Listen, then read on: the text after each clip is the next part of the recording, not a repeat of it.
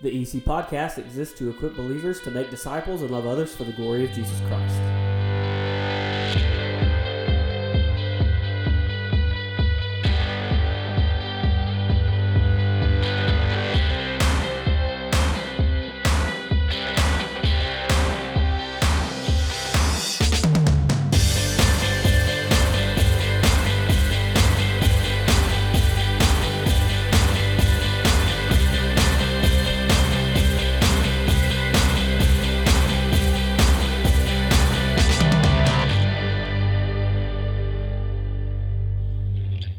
My name is Bobby Payne, and welcome to episode 7B, we'll call it The Sovereignty of God. With me today is Pastor Aaron Case, Pastor Jonathan Mitchell, and Pastor Gary Singleton because they never left the table from our first time we started talking about this. They're still here. They stayed. You've been here a whole week. Uh, we actually yeah, we didn't leave. We've just been It's sitting here the whole time. All right, gentlemen, uh, welcome back. And to start this off, what we want to do is give a quick recap of what we covered on last week's episode, and then just kind of pick back up where we left off and continue on through our discussion of the sovereignty of God. So, Jonathan, will you give us a quick recap? Yeah, so we we started off basically subdividing this topic into three sections, and we covered God's sovereignty and creation, just looking at in the beginning was God. So in the beginning, God created the heavens and the earth, and uh, Pastor Aaron read for us Genesis one one through five, and when God speaks, things happen, and so we see how God's word is powerful. You see how He's in control because when He when He speaks something, it happens. And so we just talked about how that plays out through creation. We see that we see that specifically in the life of Jesus when when he has authority over creation natural events. He he does what he wills, like calming the sea. And so we we went through that, talked through that, and that kind of led us then to see, okay, so if God is powerful, works by his word, let's see how then God is sovereign in salvation. and so we started from the place of understanding who we are before God because of what happened in Genesis 3, because Adam and Eve sinned uh, and sinned before a holy God, de- deliberately disobeyed him. That now, because we are all born uh, under Adam, we are all sinners. Uh, Gary read Romans 3 for us, and we see by the word that no one is good, not even one. None, none is righteous. No one seeks after God we see the the utter wickedness that that man is and so we started from that place and that's that's what's really important because we we live in a culture where we can get mad at God working sovereignly in salvation because we think we we deserve grace we God owes it to us we think it's mean of him to to condemn people to hell um, and only save some but what we we started with the foundation is there's no injustice done at the hand of God. That's a really important spot to to to basically build this whole case against because that's where scripture really starts it. If we're dead in our trespasses and sins, if if we are sinners, then we deserve the righteous judgment of God. And so either we we get what we deserve or we receive mercy. And so that's the that's the really important that's where we kind of launch everything. We say it a lot. Pastor aaron i think one of his favorite quotes i don't want to put too much pressure but you say it a lot. Uh, it's a good thing. It's good to be reminded the only thing we bring to to the table um, is the sin which made salvation necessary. Um, we don't bring anything else. And so uh, as as pastor aaron talked last week um, here at eden chapel we we teach from a monergistic viewpoint that God alone works to save his people. We don't work with God. We're not synergists. We don't teach that way here. We we talk that there's we're not going to kick you out of the kingdom if you think that way.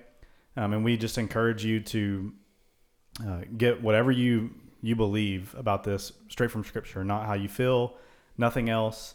And uh, so that's where we we ultimately started is understanding okay, we don't bring anything to this. God is the God alone is the one who saves. So we read a little bit from Ephesians 1 just saying okay, this is God who works. He blesses us, he chooses us, he predestines us. He lavishes his grace upon us. He forgives us in Christ and does all that he does all this. Not one not one time in that passage does it say and you did. and in fact, when you get to Ephesians 2, the only thing that we did is, you know, we're dead in our trespasses and sins. and I think that's probably where a good place to, to maybe start today. Yeah, and I, I want to say this. I did say it in the last episode episode multiple times.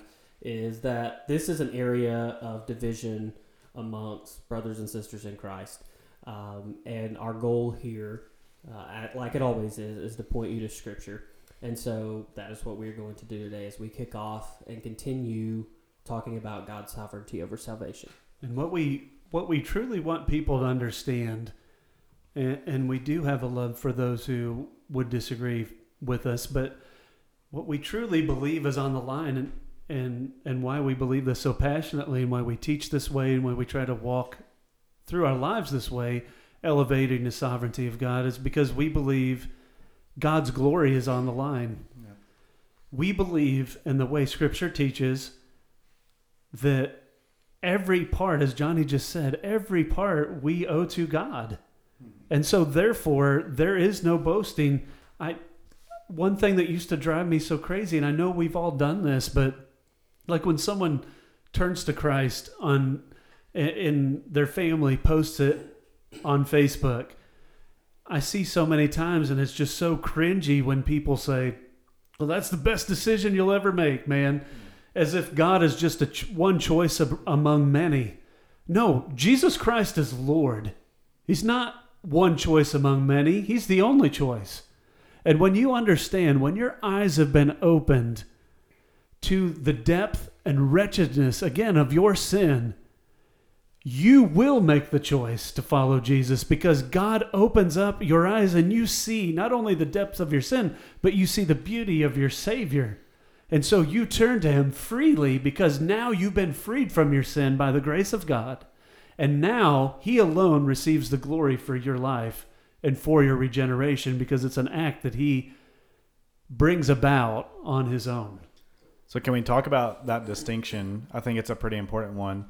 I think Charles Spurgeon says it's the the dueling truths, um, the sovereignty of God and salvation, and the free will of man. How so? How how does that work? How do we explain that to someone who's looking in Scripture, going, okay, well, how am I? How do I trust Christ if you know if So you're I'm a saying I don't have? Yeah, I'm a robot, right? Yeah. Yeah, and that's a, this this is a big argument um, in Christian circles in our own area uh, that we know um, from personal experiences that this has been a decisive issue. What is the difference between between well, do I have free will or uh, did God just go through and choose a bunch of people? And what do we do uh, if He's already got them chosen? Then what's the point of what I do? Right. Well, boy, those those are all great questions, and it leads into many others that I hope we can we can cover today.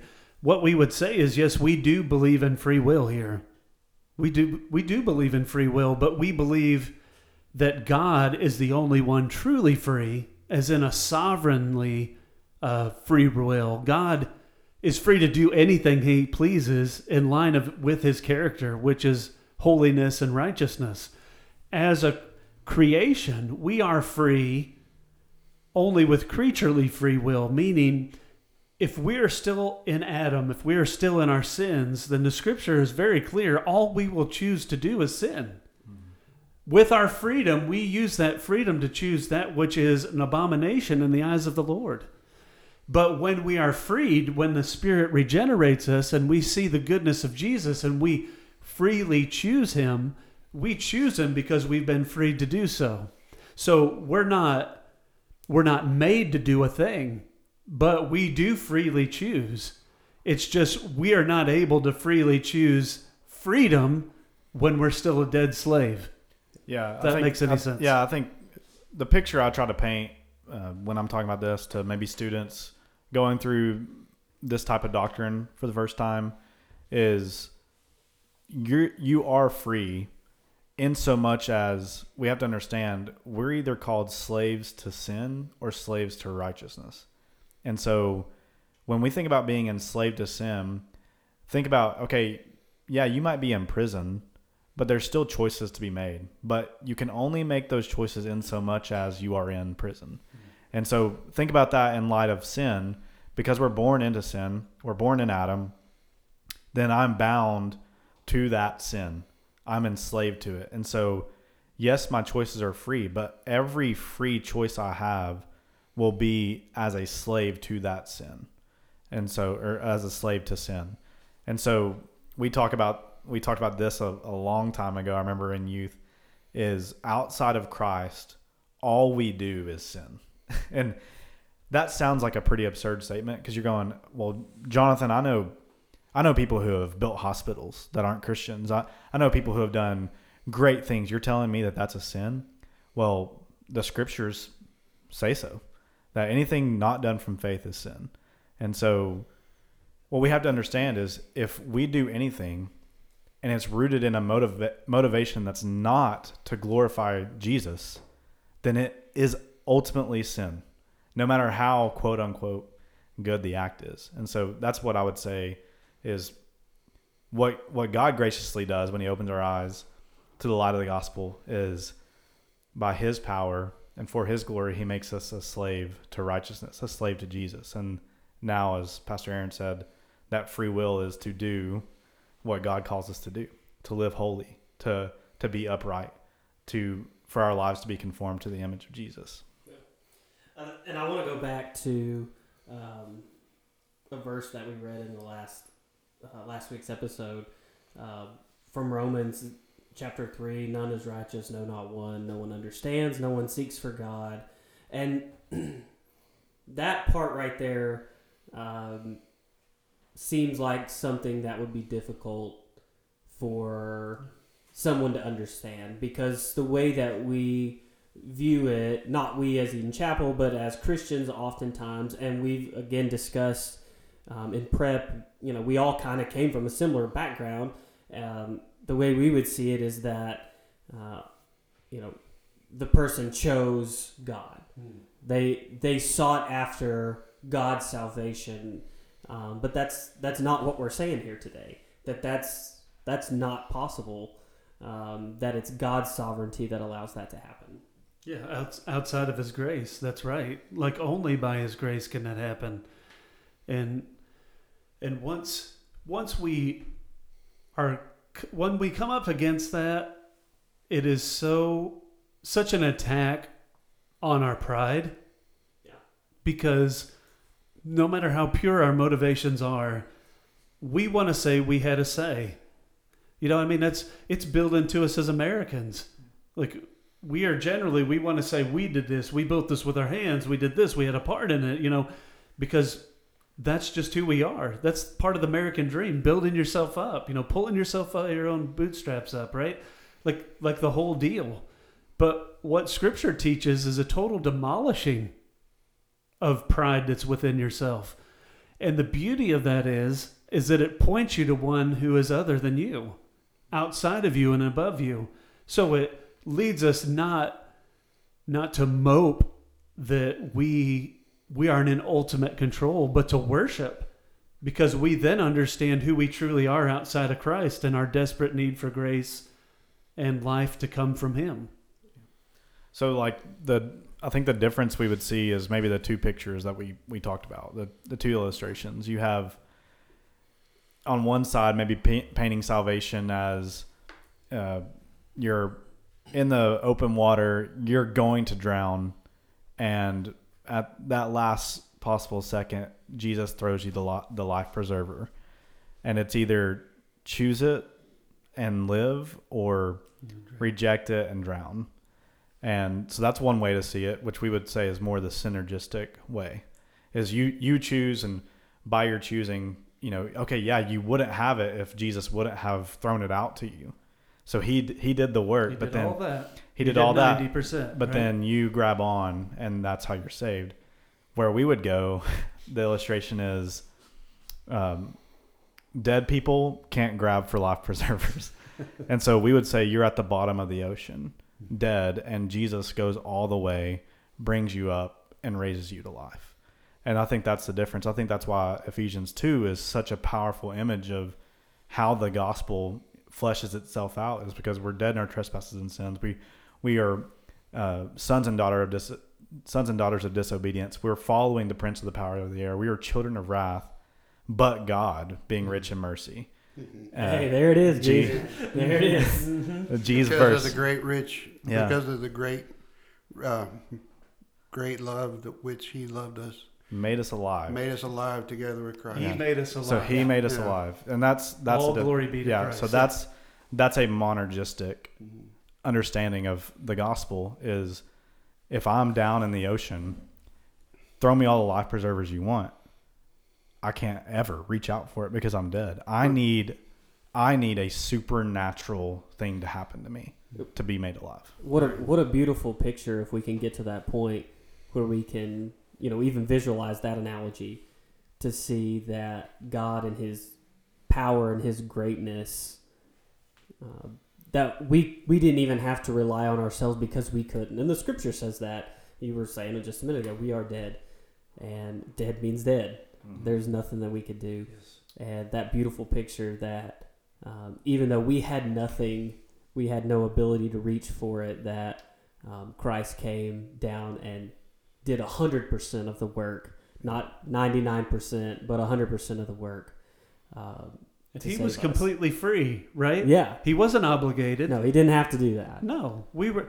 the The picture is always the, you know, those who are out there bobbing up and down looking for a life raft, like Johnny said. But I think even another illustration is a king who has a kingdom, and the subjects begin to burn it down, and in the and in the midst of burning down the kingdom, they kill his son. Now, how many of those people is he obligated to save? Not Zero. a, yeah, zero. Sorry. I didn't know. I, zero. The answer is zero. Yes. But but the beauty That of felt it, like a Sunday morning. Yeah. asking a question and just nothing. Yeah, exactly. I feel right at home. I should, should have just given the Sunday school. Jesus. yeah, thank you. Yeah, the answer is always Jesus. But but none of them did, right? But instead, he did save. He brought those to salvation whom he chose Yeah. freely. Like that's beautiful. Yeah. He had to say he had the right to save who he pleased because all were burning down the kingdom. Yeah. Yet rather than showing them what they deserved, giving them all justice, he brings grace.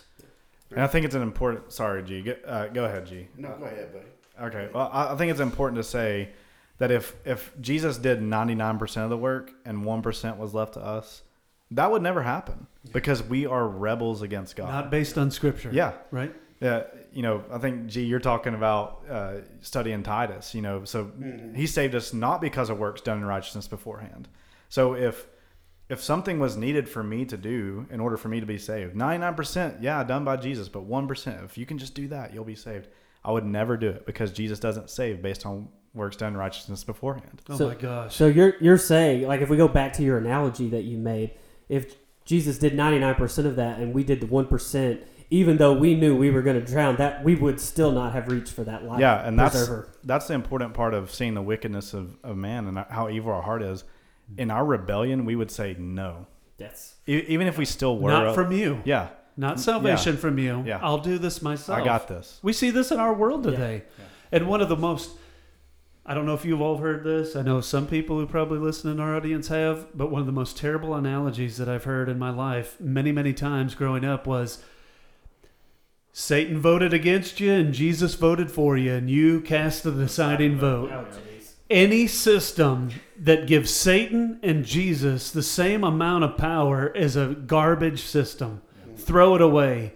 Go somewhere else and read your Bible. Satan is God's devil. He's under his control. He only goes on the leash that God gives him. Do not ever elevate creation to the level of our sovereign king. Yeah. That's disrespect to the utmost level. Yeah, Platt says it's not dualism; it's domination. Amen.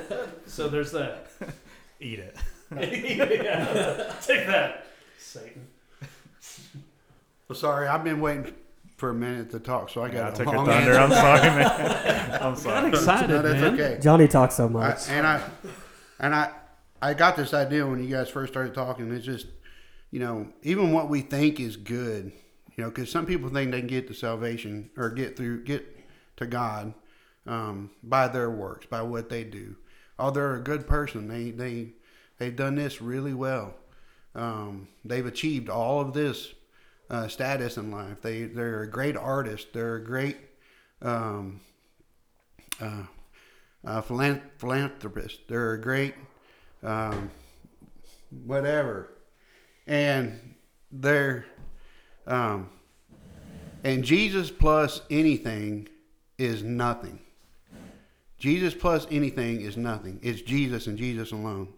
Anything that we think is even even even the things we think are good are as filthy rags to the Lord. The Bible says in Isaiah 64, starting in verse 4, from of old no one has heard or perceived by the ear, no eye has seen a God besides you, who acts for those who waits for him. You meet him who joyfully works righteousness, those who remember you in your ways. Behold, you were angry, and we sinned. In our sins we have been a long time, and shall we be saved? We have all, all means all, become like one who is unclean, and all our righteous deeds are like a polluted garment. We all fade like a leaf, and our iniquities, like the wind, take us away. There is no one, no one, who calls upon your name, who rouses himself to take hold of you. For you have hidden your face from us, and have made us melt in the hand of our iniquities. But now, O Lord, you are our Father. We are the clay. You are our potter. We are all the work of your hand. And I say that uh, to say in John chapter 6 and verse 44, Jesus says, No one can come to me unless the Father who sent me draws him, and I will raise him up on the last day. Jesus says this. And I look, the Greek word for draw, I hope I pronounce it right, is helkuo. It means ba- basically to drag. It doesn't mean um, I'm asking, you know, someone something. It means you're literally dragging someone to Him. Jesus is dragging you to Him. Um, so even even what we think is good is as filthy rags to God, and anything plus Jesus is nothing. It's Jesus and Jesus alone. Jesus doing the work. Jesus drawing you to Himself. Well, what what gives God the most glory? I mean, if if we can honestly sit back and answer that with without all the feelings and all the built-in traditions and all that's involved there, if we can sit back and think what glorifies God the most, something that says that His salvation was only made possible on the cross, or that He actually accomplished salvation on the cross when I look at John 6, so many people look to Romans 9. I know John Piper calls it the tiger that devours free willers like me, is what he said. But when I look at John 6, part of what you read, G, and, and most of that chapter, um, it just flows perfectly. Um, Jesus says in verse 37 All that the Father gives me will come to me, and whoever comes to me will never cast out. I will never cast out. And this is the will of him who sent me, that I should lose nothing of that he has given me, but should raise it up on the last day. So that's a perfect work of God. Those who are drawn by the Father to the Son, the Son saves, and they are kept by the Spirit, and the Son promises to raise them up on the last day. Amen. Like that is perfect salvation. That is that is accomplished by Christ. That is not a potentiality. That is an actuality. And I know, I know the I know the uh, objection and where it comes. I, th- I, believe they go to John 12 and they said, "Oh, well, Jesus says when I'm ra- when I'm rose- raised up, I will draw all men to myself." But that's not speaking in the same context. He's speaking about all men will one day because Jesus procured the right for judgment will come before Jesus. And they will be separated, the sheep and the goats. And all who he has saved sovereignly will go into reward all those who have denied Jesus freely and lived for their sin and chosen sin will deny him and they will go to their reward. That's good. So I think it's important to uh, maybe put some oppositional ideas or thoughts out there so that we can kind of discuss them because we all hear the same kind of things. Um, and, you know, we kind of touched on one of those a little bit. Uh, and it's things like, well, if God has ordained in his sovereignty those or has chosen those and we hear words like elect and predestined and then why why are we doing what we do at church? Why are we going out and evangelizing? Why are we going on mission trips? Because If it's all decided. if it's if it's already all decided what's the point because I think that's a that's an argument that you're going to hear. That's an argument I've heard. Heck, that's an that's an argument that I've Right, made. That's yeah, at some point in my life, you Yeah. know. And so I think it's I think it's important that we that we kind of discuss that and kind of redirect thoughts on where it needs to where we really need to be focused at when it comes to that. Uh, to begin um, with, God um, tells us to go. We are being obedient to the Lord when we do uh, go and proclaim His gospel to the world. Uh, in Matthew 28, starting in verse 18, and Jesus came and said to them, All authority in heaven on, and on earth has been given to me. Go therefore, that means go, all authority. Yes. and make disciples of all nations, baptizing them in the name of the Father and of the Son and of the Holy Spirit, teaching them to observe all that I have commanded you. And behold, I am with you always to the end of the age. We are to go because Jesus Christ told us to go. Our Savior, our Lord, who is sovereign over all, told us we need to go. Yeah, and to piggyback off that, God has ordained for us to go. That's that's the way people hear the message of the gospel, and God has ordained it that people will be saved by hearing the word of God, which goes back to what we said about God being sovereign in creation. He moves by the word, by His word. Mm. So His word brings creation to be, and His word redeems people. And so I, I would, I would kind of object back to that objection, Bobby, with with two things. I would say, well, first of all, we go with confidence. Mm. We go to Guatemala, to New York City, to if the Lord wills, to the ends of the earth, knowing that in our preaching, God has people there. And when we preach the gospel, their hearts and eyes will be opened to the light of the gospel. They will repent of their sin and by God's grace be saved. Well, and that's what we do each Sunday, Right, right? We we come expecting that same thing. right. And so that would be my big thing is okay, so we go with confidence, knowing that when we preach the gospel, God will call his people.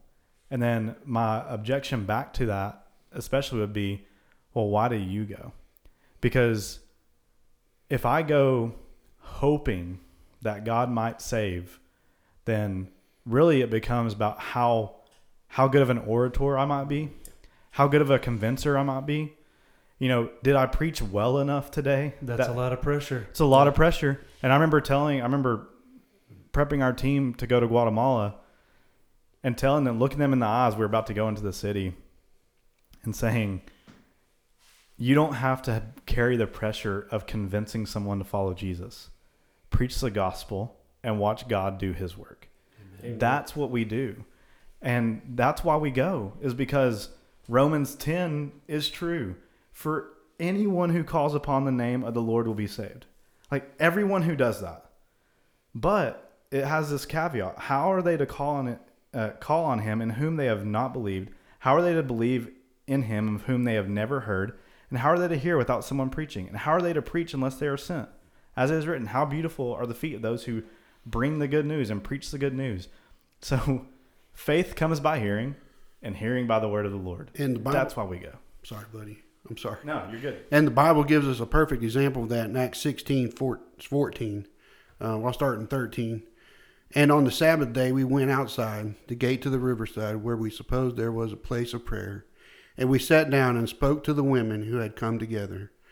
One who heard was a woman named Lydia from the city of Thyatira, a seller of purple goods who was a worshiper of God the Lord opened her heart to pay attention to what was said by Paul. It is the Lord that works in our lives and in our hearts and opens up our minds when the word is spoken. Well, and to go back to what you said, uh, Johnny, the reason we go out with with confidence is to uh, not only trust the gospel as the power to God unto salvation, but also that God has people everywhere. We look at Acts 8, 18, 9 and 10. That's good. And the Lord said to Paul one night in a vision, Do not be afraid, but go on speaking and do not be silent, for I am with you. And no one will attack you to harm you, for I have many people Yeah. in that city. God had people already good. going before him, So right? This is why we trust. This is why we, when we're simply faithful to proclaim, we rest in that. We, we can fine tune, we can question, we can learn facts, we can do whatever we please to hone in our arguments. That's good. But we will not argue someone into the kingdom. Yeah. Amen. We simply proclaim the gospel in power, trusting that God is mighty to save, not that we must talk them into it. Imagine the amount of blood on our hands if it was up to us to talk them into it.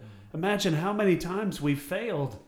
What what this does is it takes the pressure off us and allows us to simply be faithful in every area of life, mm-hmm. not to come up with a really good argument, but to simply proclaim the gospel in spirit and truth. Can, can you imagine the joy of going if that is how we did it? Just just went knowing that it's not on us to do it. That God has has already provided, just like you read a minute ago, Pastor. I think as a as a young person growing up, and you all may have experienced the same thing. That is not how it was portrayed. It was you need to make sure that you have all of these things memorized, and that uh, it it almost turned into a convincing, and, and but that's not what has to take place Yeah. because God is sovereign. Yeah, because it's a synergistic mode, and that, and again, we freely conceded at the very beginning of episode uh, seven A was we we hold the minority position in the church today, and that is because most people give people far more credit than they're available to have outside of Christ, um, and so what we would simply say is they must be born again. The way that happens is the faithful proclamation of the gospel. Amen. That's good. So, if we're all right with that, which might not be the case, so we've gotten this far. Okay, so it's God alone that works. Um, the Holy Spirit of God blows wherever He wishes. God chooses and calls freely. We go and proclaim that gospel, and the sheep of Christ hear His voice. Okay, so isn't that a little unfair?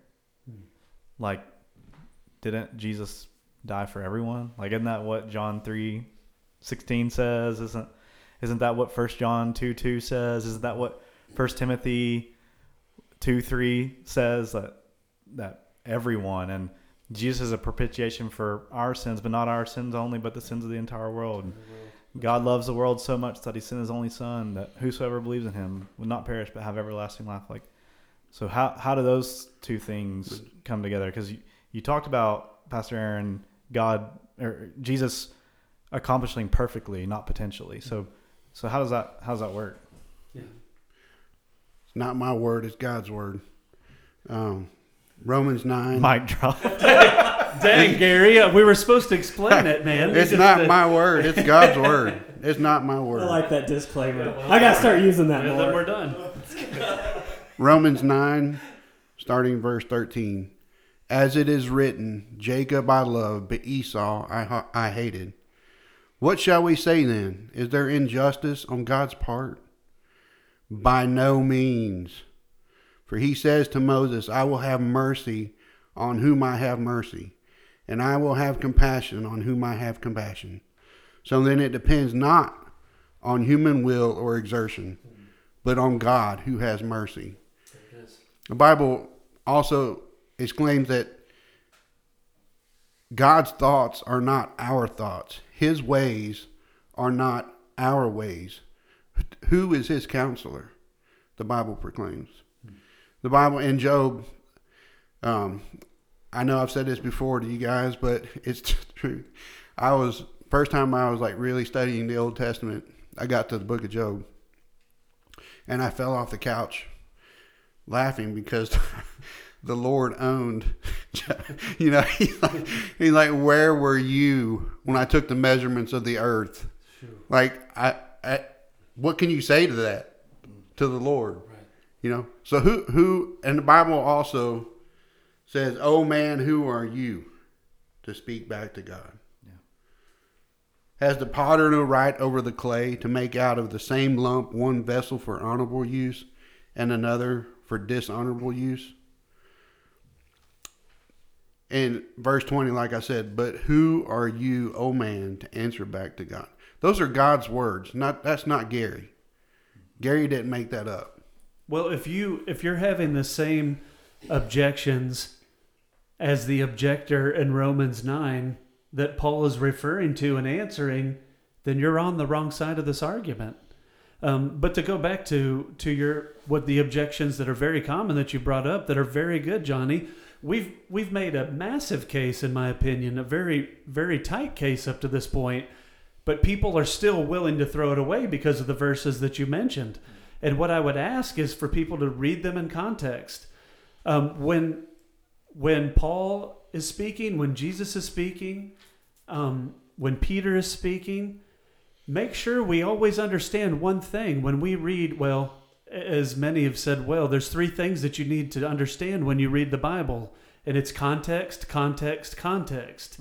Who's being written to, right? And so there was an issue. We know this. How how much did the Jews have this superiority complex to look at the Gentiles as dogs? And so Peter and others and John were writing and saying, Jesus died for not only the sins of us, because not all of Israel was Israel, right? So you can't make that argument that it's just a big nation thing. Even in the midst of Israel, there were those who were not truly of Israel.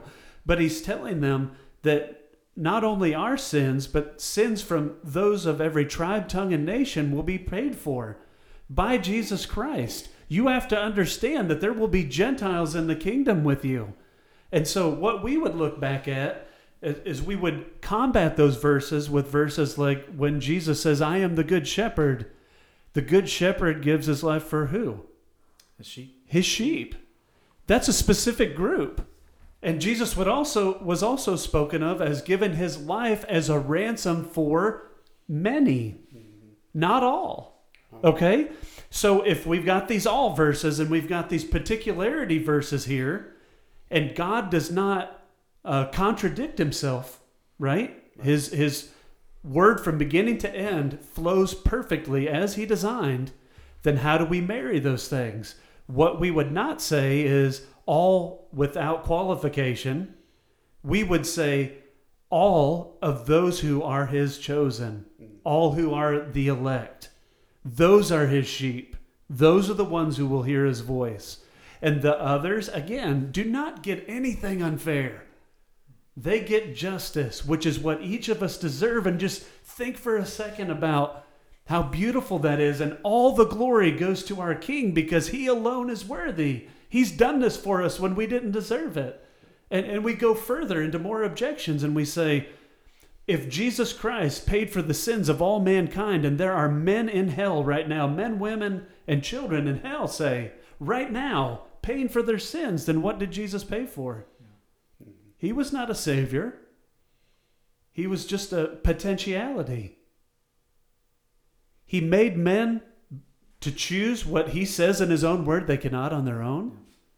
That's that And that would be unkind. It wouldn't even be potential at that point. It would be ineffective. It'd be ineffective completely. So that would mean that it was actually possible that Jesus saved no one. Yeah.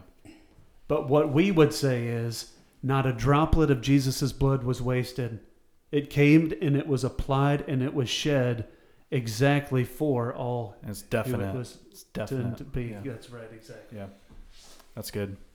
I th- I think that's a really important, uh, important topic to look at because it's an objection. I mean, I know that that I really held on to for a long time, mm-hmm. and you know, if I'm being honest, I still look to a lot because it's a hard one to really wrap your mind around. But once again, it then if if if that one kind of falls, if that domino falls for me, I would struggle having the confidence to go preach the gospel.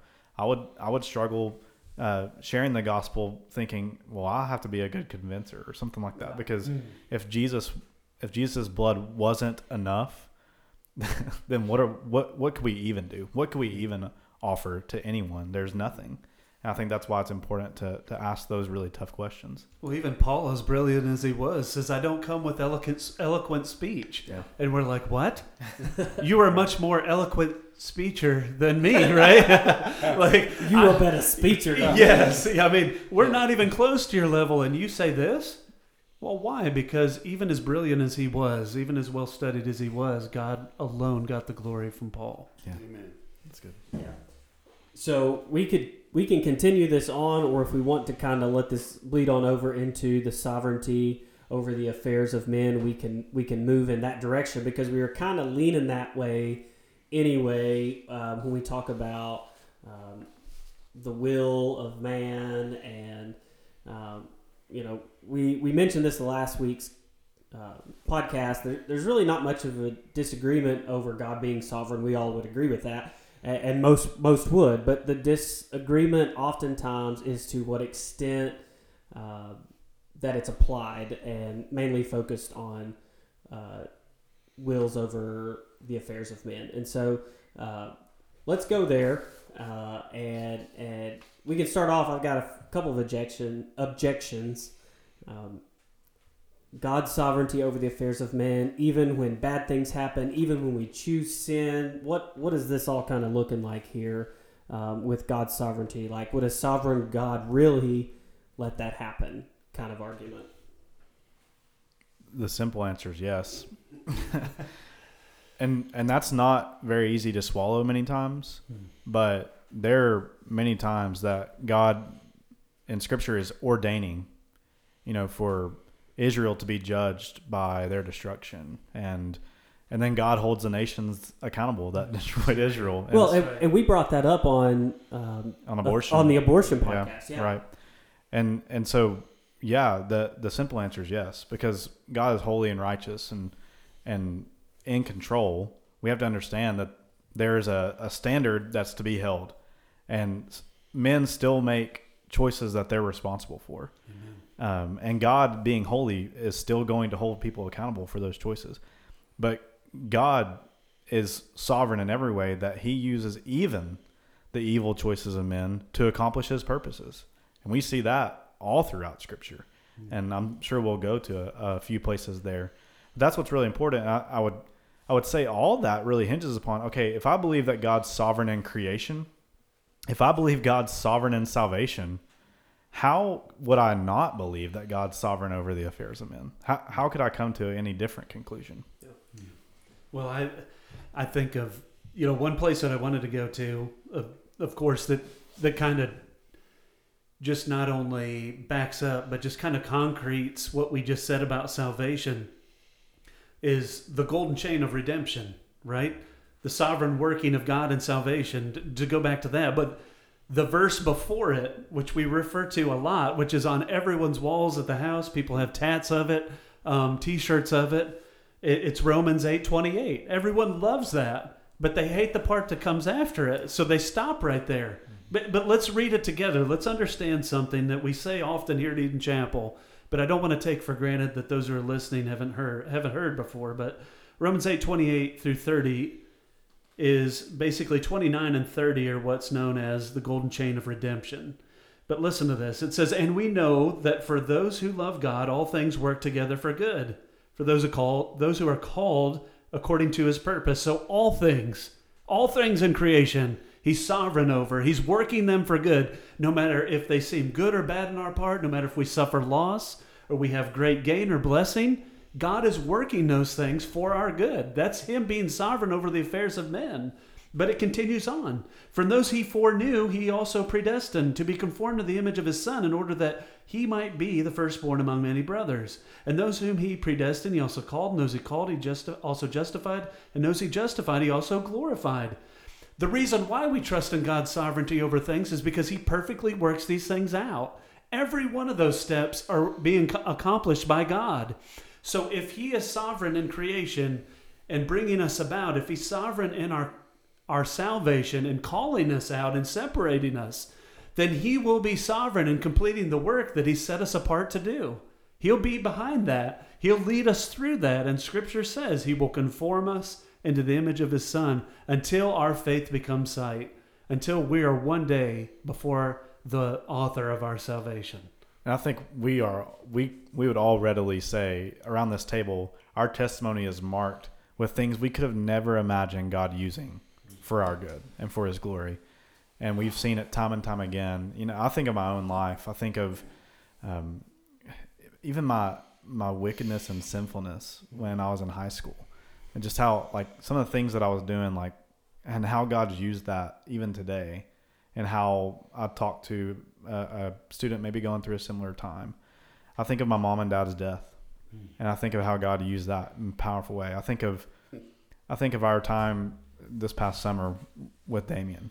I, in the middle of that, I couldn't imagine God using any of that, and just to see like time and time again, God powerfully using it for His glory, and like all of that was once again where we kind of started as Charles Spurgeon said, like the sovereignty of God, that was the only reason I could lay my head down at night was to know that he was in he was in control. As David said, like I went to bed tonight and I I, I woke up because you sustained me, and, and that's that's the only reason I could lay my head down was because I knew that God was in control, and saying that, being completely open and honest, going, there were some tough nights where it was just like I don't even know if I'll wake up tomorrow because it was just so hard in those moments. There, there's a huge amount of comfort there if we can get to that Yeah. place. Yeah. and just not to be uh, i'm just trying to be uh, uh, as frank as i can about god's word uh, foreknew and predestined foreknew in the dictionary means to know beforehand uh, predestined means to destine in advance foreordain predetermine um, so i don't um, it's difficult for me to understand how someone can get something different than what that means foreknew or predestined. Um, it it's strange to me um, that when one preaches on predestination or foreknew, um, they come up with some different meaning for it. Right. Right. Foreknowing is an intimate, Yeah. is a very intimate, uh, it has a very intimate definition. It's not simply, oh, I knew them, so I chose them out of the world. We understand God did not look down the quarters of time and learn anything. He created, knowing the beginning from the end, but he did not look at Bobby as as Johnny was kind of alluding to earlier in our earlier episode and say, "Well, I've got to have him on our te- on my team, or I'll just never be able to do this." You know, or or I see that Bobby will have faith, so I'm going to choose him. We make very little of God's choice to elevate our own. Now, how arrogant is that that the pot is saying to the potter exactly what you read a few times, G? We're actually taking again, if we're on the side of the objector that Paul is is illustrating, then we're on the wrong side. Something needs to change. I know it's painful. I know it's difficult. We've all been there, and many of us are going through it right now. But, my friends, I would urge you to think about what glorifies God more to say, owe all to you, or you did the best you could, and now I'll take it from here. No, we know God sovereignly working from beginning to end, understanding that everything happens for his purpose and for his glory.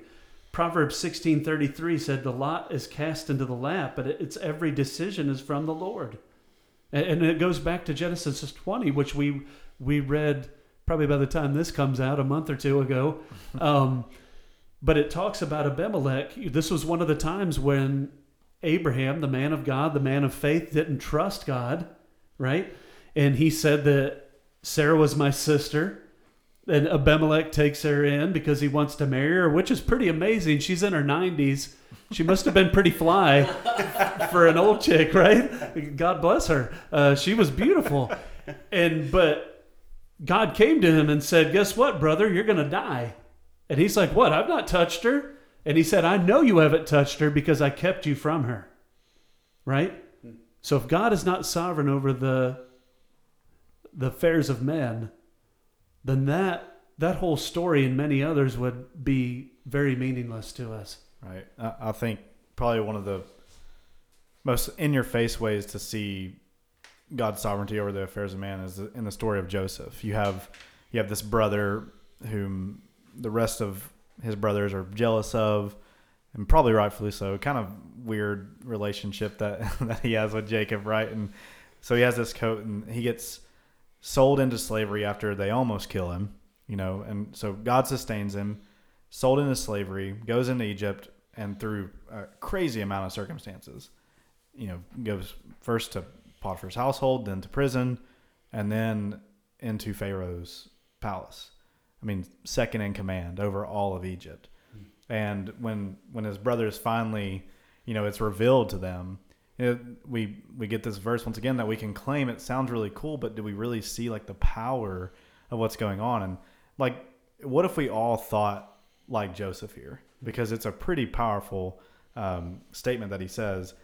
He says, he says it says that Joseph said to them, "Do not fear, for am I in the place of God? As for you, you meant evil against me, but God meant it for good, to bring it about that many people should be kept alive as they are today." So Joseph sees the same action, the evil actions of his brothers, as the sovereign action of God to put him in the place that he is so that many people are kept alive. Well, they they did exactly what they wanted to They do, did what right, Johnny? to do. They Yeah. freely chose. Yeah, exactly what God they wanted didn't make them choose. Exactly. And and Joseph sees that them doing what they wanted to do was God being sovereign over the entire situation for everything that came against him. You know, it's it's like he was preaching Romans 8 to us. Right. There in Genesis 50 mm-hmm. is he goes for those who love God, all things are working together for good. For mm-hmm. those who are calling to according to his purpose. Mm-hmm. And and he sees what's happening to him as you know, I think he would greatly testify that was conforming me into the image of Jesus. And uh, I think that's if we could think like that, like anything happening to us, God has ordained or allowed for us to be conformed to the image of Jesus. And so, what we could look at, even the evil done against us, and say, "What you meant for evil, God meant for good," and that's a that's a really comforting place to lay your head. And let's be clear, that's not necessarily the, necessarily the easiest thing to do in the midst of trial Absolutely. or what, or whatever's going on. But imagine if we can do that, the glory uh, that we can push back at God if we're able to be like Joseph Yeah. and and many others throughout the Bible, throughout Scripture, and say that even through this, even through the mess, uh, that God was sovereign and God was in control, and I'm where I'm supposed to be, and I went through what I was supposed to go through, all for His glory. Yeah, and I, I would say maybe my final really thought on this whole thing is, especially when we think about God being sovereign in the affairs of men, God is sovereign even over our sin. And what I mean by that is, I can't sin so much that it messes up how God has ordained for things to work out. I'm not that powerful Amen. Thank God. and God's God's grace is better. God is more powerful than I am. And so, I mean, once again, we see this throughout scripture. Men make terrible mistakes, which is why I I really cling to the authority of the Bible. If I was going to write something about how good and merciful and gracious and wonderful God is and how his people should be, I probably would have left out David sleeping with Bathsheba and killing Uriah because that doesn't make a great case for God's uh, man after God's own heart, right? But what it shows is like in the fallenness of man, in the in the sinful disobedience that David once again freely chose, Yeah. God works and does something that only a sovereign king could do. Well, doesn't that give us all hope? Yeah. Like, as wicked as we are, that we have hope. We think back to um, Pharaoh and the hardening of his heart, Yeah. right? And and we have a misconception there that I'll, that I'll go through very briefly. But when we think of the hardening of the heart, so many people misconstrue that as God leaning in and making him more sinful than he than he would want to be on his own. No, no, no. The, it's the picture of God removing his hand. Whenever God brings judgment, it's known as in Scripture of Him removing His hand, allowing people to be more, uh, well, actually, as sinful as they want to be. Yeah. But God is actually restraining evil right now. Men are not as wicked as they want to be, and we praise Him for it because men are very wicked uh, within their own hearts. Yeah, what what does Paul Washer say? You know, if it weren't for God's common grace, we would all make Hitler look like a choir boy, and that that's how wicked we really are. And so that's that's a great way to think of it is when when God hardens Pharaoh's heart, it's not like he's pressing it down and forcing him to be this evil person. He's just removing his hand from him and like letting go of that common grace towards him and letting Pharaoh do exactly what he wants to do. I think as we are wrapping up this whole thing, um, maybe a few key points from each of you. If you've got something lastly you want to say, uh, I feel like this is a topic that we could just keep going on and on and on over, and it r- rightfully so. Don't get me wrong, there um, definitely uh, vital. Uh, but just a few final words from each of you, if you don't care, and we'll wrap up today's session. Well, I would I would encourage people to read Ezekiel 36. Um, if you if you want to see God's sovereignty and look at how many things that you accomplish, God says, "I will, I will, I will" about 80 times. And every one of those acts is for his own glory. But my my last thought is just to read a passage of scripture found in 1 Samuel chapter 2 verse 6 through 10 and then I'm done and I'll leave it to you man. It says the Lord kills and the Lord brings to life. He brings down to Sheol and raises up. The Lord makes poor and makes rich. He brings low and he exalts. He raises up the poor from the dust. He lifts up the needy from the ash heap to make them sit with princes and inherit a seat of honor. For the pillars of the earth are the Lord's, and on them he has set the world. He will guard the feet of his faithful ones, but the wicked shall be cut off in darkness. For not not by might shall a man prevail. The adversaries of the Lord shall be broken to pieces. Against them he will thunder in the heavens. The Lord will judge the ends of the earth. He will give strength to his king and exalt the horn of his anointed. That's sovereignty. I would I would just say that if God is not sovereign in creation, salvation, and the affairs of men, He's not God. I trust in the God who is in control of it all, and as much as that hits me in my pride, and as much as I don't want to relinquish that, like somehow I might have the power to affect something in such a way that it would cause like a problem for God. I, I find great comfort in knowing that I'm not that powerful, that I'm the created one, and God is creator. And I think of what Scripture says, like He He declares the the end from the beginning, hmm. and He's sovereign over it all. Like He He He knows thoughts. He knows the number of hairs on our head, hmm. as we say at Eden Chapel. Not too or hard so- for or some, some of of y'all's beards. Yeah, uh, yeah. yeah. The beard counts, G's got right? head. G's yeah, got, he's got hair on his Yeah, head. He's yeah. got- and so once again i just kind of keep going back to to that that quote from spurgeon. The sovereignty of god is the pillow upon which we rest our head. And that's that's where my comfort lies is knowing as we sang this morning my god is in control. Hmm. And, and if i if i trust that then i know that my salvation's secure. Because if i'm not in control of that that's a good thing. Because I wouldn't be saved if I had any say in that at all. For me, just as a personal note, I am always in awe and really still to this day struggle to understand why me, why, hmm. like the like the Lord could have left me right where I was, doing all the filthy things that I was doing, but God Amen. Amen. being rich in mercy because of the great love with which he loved us even when we were dead in our sins made us alive together with christ by grace we- we have been saved that that that is and that is nothing i I have done. That is all the Lord and what He in His sovereign um, mercy and grace has done. And I'm in awe of that every day. Good stuff, guys. Well, again, thank you all. Um, and for you, listener, I hope that our discussion today has um, given you some information to help you uh, along your journey. And I hope that you enjoyed it. And Gary, will you close us in prayer? Yes.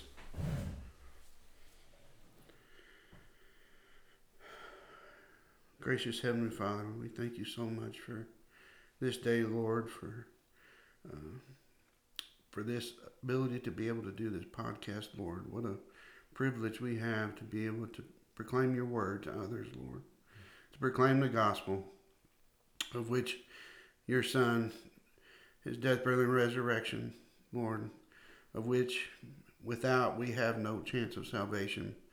But by repenting, believing in our Lord Jesus Christ, Lord, um, we may have newness of life. We may have a new heart, Lord, um, in place of the old um, made of stone.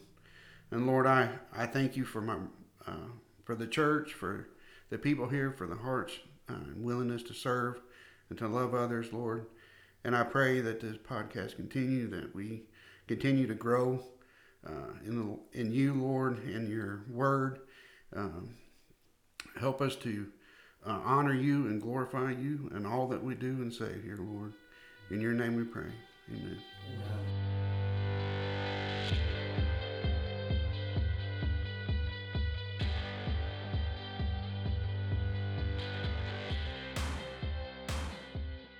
Again, thank you, brothers. Love you guys. Fantastic today.